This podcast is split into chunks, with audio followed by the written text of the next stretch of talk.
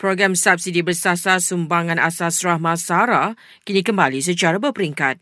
Menurut Perdana Menteri, inisiatif itu ditambah baik dengan peruntukan yang melonjak lebih lima kali ganda kepada 700 juta ringgit. Jelas Datuk Sri Anwar Ibrahim, ia sekaligus membolehkan penerima SARA meningkat kepada 700 ribu orang.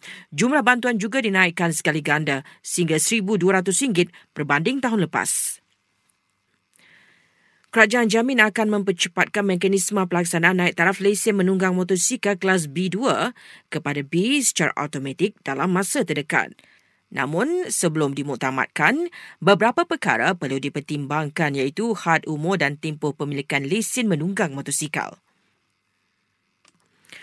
Isteri kepada bekas Menteri Kewangan Tun Daim Zainuddin, Tu Puan Naim Abdul Khalid diberita akan didakwa di mahkamah hari ini berkait Akta SPRM.